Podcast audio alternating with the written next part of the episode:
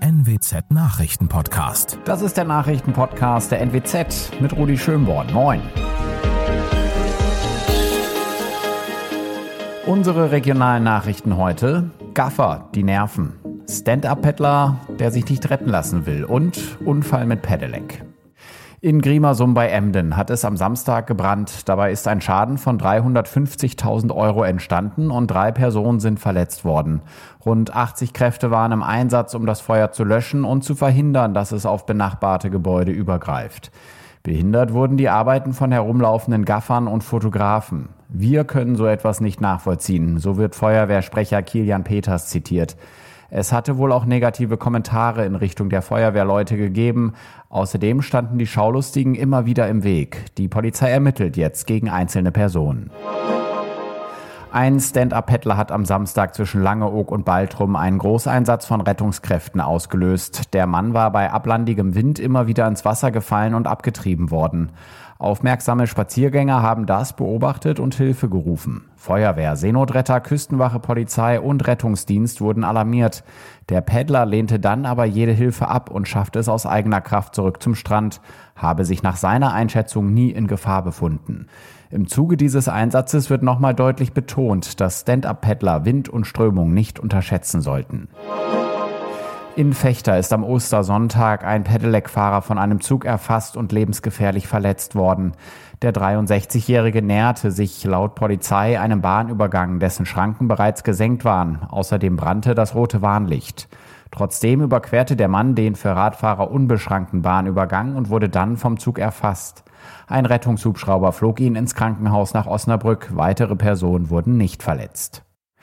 Noch mehr aktuelle News aus dem Nordwesten finden Sie wie immer auf NWZ Online. Und weitere Nachrichten aus Deutschland und der Welt hören Sie jetzt von unseren Kollegen aus Berlin.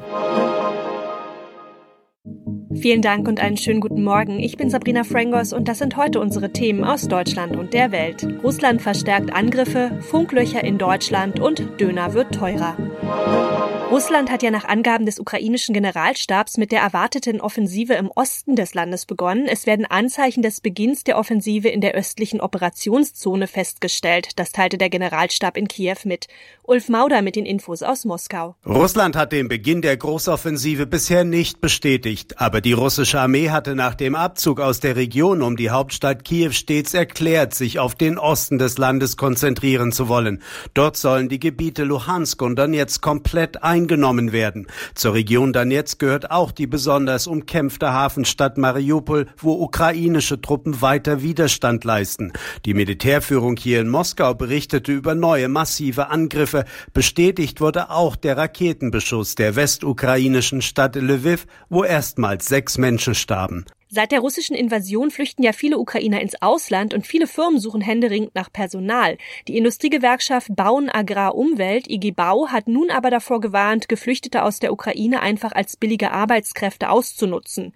Manche Chefs wollten die oft gut qualifizierten Geflüchteten einstellen, aber oft zu schlechten Bedingungen. Das sagte Gewerkschaftschef Robert Feiger der deutschen Presseagentur. Dirk Zeitler weiß mehr. Als Beispiel nennt Feiger Saisonkräfte in der Landwirtschaft, die bis zu 70 Tage lang keinen Sozial- und Krankenversicherungsschutz hätten. Kein Unternehmen dürfe jetzt die Lage der Menschen, die in Deutschland Schutz suchen, ausnutzen. Beschäftigte zweiter Klasse darf es nicht geben, sagt Feiger. Selbst wenn nur ein kleiner Teil der Geflüchteten in Deutschland bliebe, müssten jetzt die Weichen für die Integration am Arbeitsmarkt gestellt werden. Wichtig ist dem Gewerkschaftschef dabei auch die Anerkennung ausländischer Bildungsabschlüsse.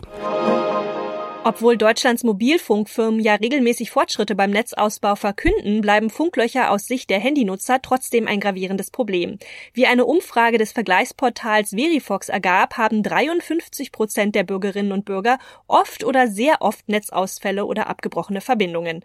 Ursula Winkler mit den Infos. Besonders übel ist die Netzabdeckung ja unterwegs auf Reisen. Bei den Pendlern klagen sogar 62 Prozent über schlechte Verbindungen. Ist da denn Besserung in Sicht? Äh, da antworte ich mit einem klaren Jein. Das ist richtig. Gerade unterwegs auf der Autobahn oder im Zug landet man immer wieder in Funklöchern und die Verbindung bricht ab beim Telefonieren oder beim Surfen. Äh, zum Jahresende läuft aber eine Frist für die Netzbetreiber ab. An allen Autobahnen, an den wichtigsten Bundesstraßen und Schienenwegen muss überall ein Download von 100 Mbit pro Sekunde möglich sein. Das wäre dann etwa so flott wie ein heimisches Wi-Fi-Netz. Immerhin. Aber es gibt eine Einschränkung, wenn Mobilfunkfirmen partout kein Grundstück für einen Funkmasten bekommen oder den nicht errichten dürfen an der Stelle, dann wird es auch künftig Funklöcher geben dürfen. Pommes, Döner oder Currywurst, auch an den Imbissbuden steigen die Preise. Ein Döner müsste eigentlich 7,30 Euro kosten, sagte Güsel Ülbar, Chef des Vereins türkischer Dönerhersteller in Europa, der DPA. Jan-Henner Reitze weiß mehr. Mehl schwer zu bekommen, Öl zum Braten oder für die Fritteuse so gut wie gar nicht mehr. Probleme, die uns beim Einkaufen im Supermarkt auffallen, treffen Imbissbetreiber noch härter, denn sie können nicht einfach etwas anderes zubereiten. Dazu kommen steigende Liefer- und Energiekosten. Weil unter den Herstellern von Dönerspießen ein so harter Preiskampf herrscht, sind die steigenden Kosten noch nicht komplett bei uns Endkunden angekommen. Viele Hersteller machen aktuell keinen Gewinn mehr, was nicht mehr lange durchzuhalten ist. Die Preise werden also weiter steigen. In unserem Tipp des Tages geht's um Festtagsspeck. Wir alle kennen es ja, lecker Osterbranch oder eben Schoko-Osterhasen an den Feiertagen. Da kann man natürlich nur schwer widerstehen und die Naschereien, die gehören ja auch irgendwie dazu. Aber wie wird man die Funde eigentlich wieder los? Demi Becker hat ein paar Tipps. Wie kann man denn nach den Feiertagen die Osterfunde wieder purzeln lassen? Recht simpel sind Ein-Tages-Diäten. Das heißt, es gibt einmal pro Woche einen Tag lang das Gleiche. Also zum Beispiel am Gemüsetag gibt es dann nur Gemüse oder am Obsttag gibt es dann nur Obst. Das Gute daran, man kann sich rauspicken, was man am liebsten mag und seinen Tag so gestalten. Hinzu kommt, nach Ostern ist ein guter Zeitpunkt, mit einer Diät und einem leichten Sportprogramm loszulegen, denn wenn es im Frühjahr und im Sommer länger hell und warm ist, dann kommt man auch leichter in Bewegung und das hilft dabei, den inneren Schweinehund zu überwinden. Und wie kann man den inneren Schweinehund am besten besiegen? Ja, konkrete Ziele und Zeiten setzen, also sich nicht zu viel vorzunehmen. Und zum Beispiel hilft es auch, sich zum Sport mit anderen zu verabreden, weil man lässt ja nicht die anderen gerne hängen und deshalb fallen einen dann Ausreden oder Absagen schon viel schwerer. Und Sport muss zur Alltagsgewohnheit werden, also fest in den Alltag eingebunden werden, sagen Experten. Wenn man das über einen längeren Zeitraum macht, dann wird es nämlich normal, also quasi zu einer Gewohnheit wie das Zähneputzen. Und das bringt dann ja auch den Erfolg auf lange Sicht. Werfen wir schon mal einen Blick auf die nächsten Feiertage und das Wochenende. Kann man die irgendwie nutzen, damit es dann leichter fällt mit dem Abnehmen?